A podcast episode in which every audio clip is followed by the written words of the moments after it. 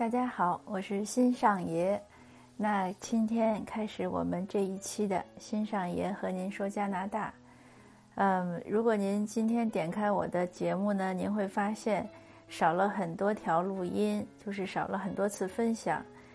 我也是在刚，因为刚才要录音了，所以上这个 app 一看，我很惊奇的发现我关于北美的疫情的那些分享通通都被下架了，说违规。那当然我也不知道为什么，但是anyway 就是让您不要吃惊。其实今天早晨我自己有一种很奇妙的感觉，我原打算呢今天的节目是和您分享这种感觉的，结果有一个小意外。那现在我们接着分享这种感觉是什么感觉呢？昨天夜里可能我睡得比较沉，所以今天早晨醒来的时候，突然觉得世界非常的和平和宁静，就是一切安好。我在加州，今天早晨起来的时候呢，阳光也还不错，蓝天白云，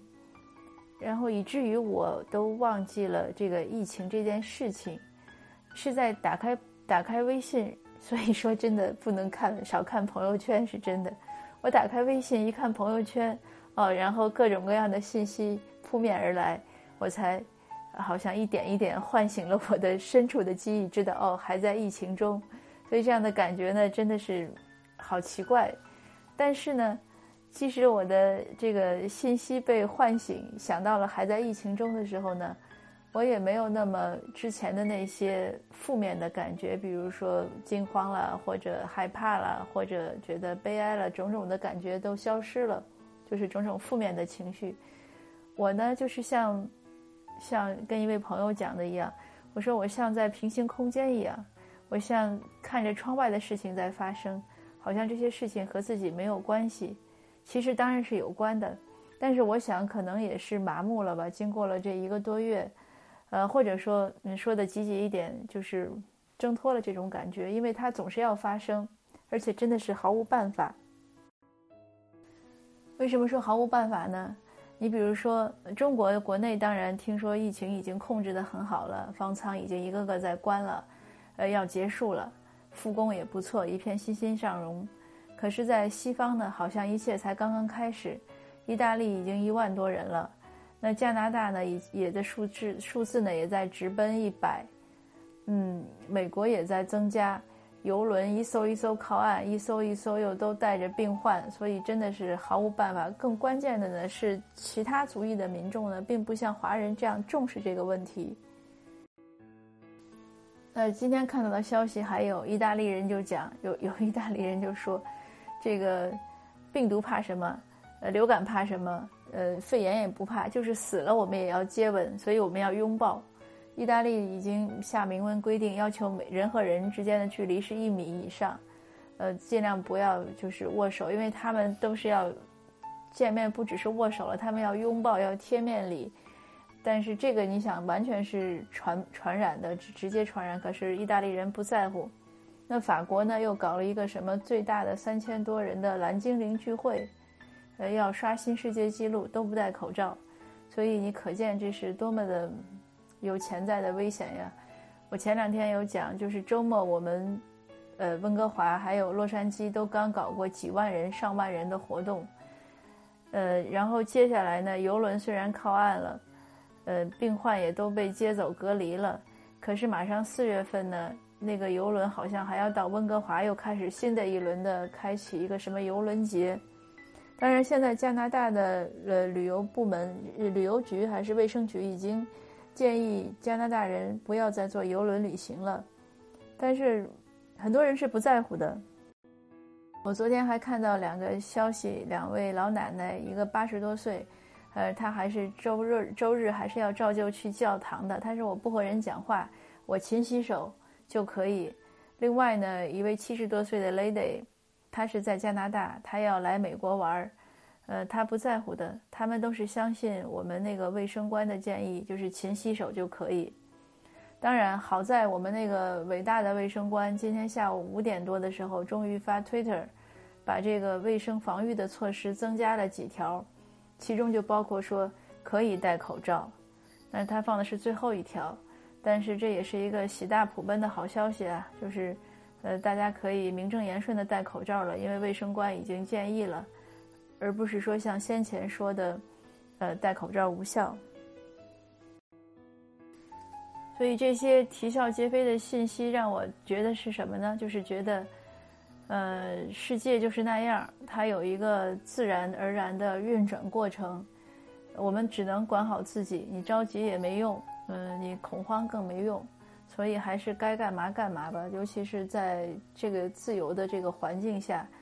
因为在北美，在西方，政府的权限非常有效，非常有限，它不能限制个体的一些自由，它也不能轻易的干涉经济活动，那只能是靠民众自己的觉悟了。所以比如说华人不过春节了，那个聚会都取消了，伊朗人呢也都取消了他们的聚会，多伦多那边的伊朗人呢把他们的庆祝活动呢放到了网上，就是云庆祝嘛，那这还好。可是接下来呢，多伦多要有一个圣派翠克节的游行，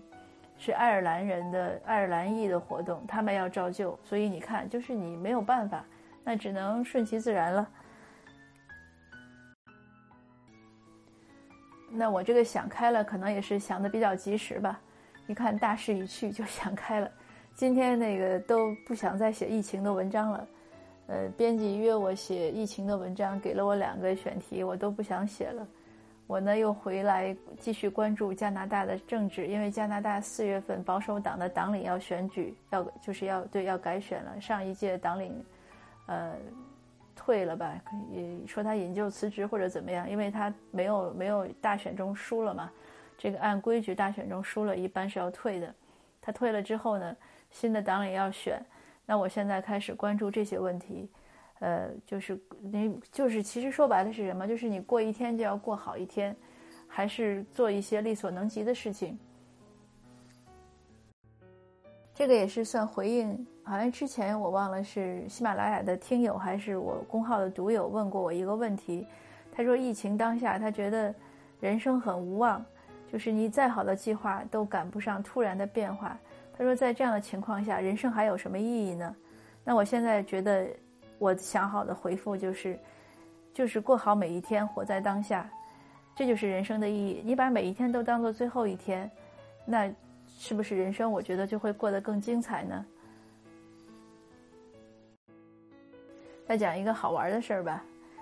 今天也是家里人推荐说，美国这边呢，为了可能应对疫情呢，也有了网上，就是你买菜它可以配送，因为之前像沃尔玛这样的网站呢，它你可以买其他的东西它配送，但是生鲜像蔬菜呀、水果这些它是不配送的。那今天这个配送呢，让我觉得很新鲜，那我就想试一下，我就试了。试过之后呢，发现它这个配送呢还不如不配送。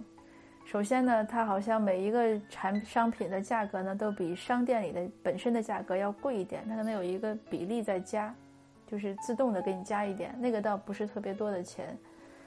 关键呢，它不是我想象的，不是说店员配送，它其实是相当于有一个专门的人，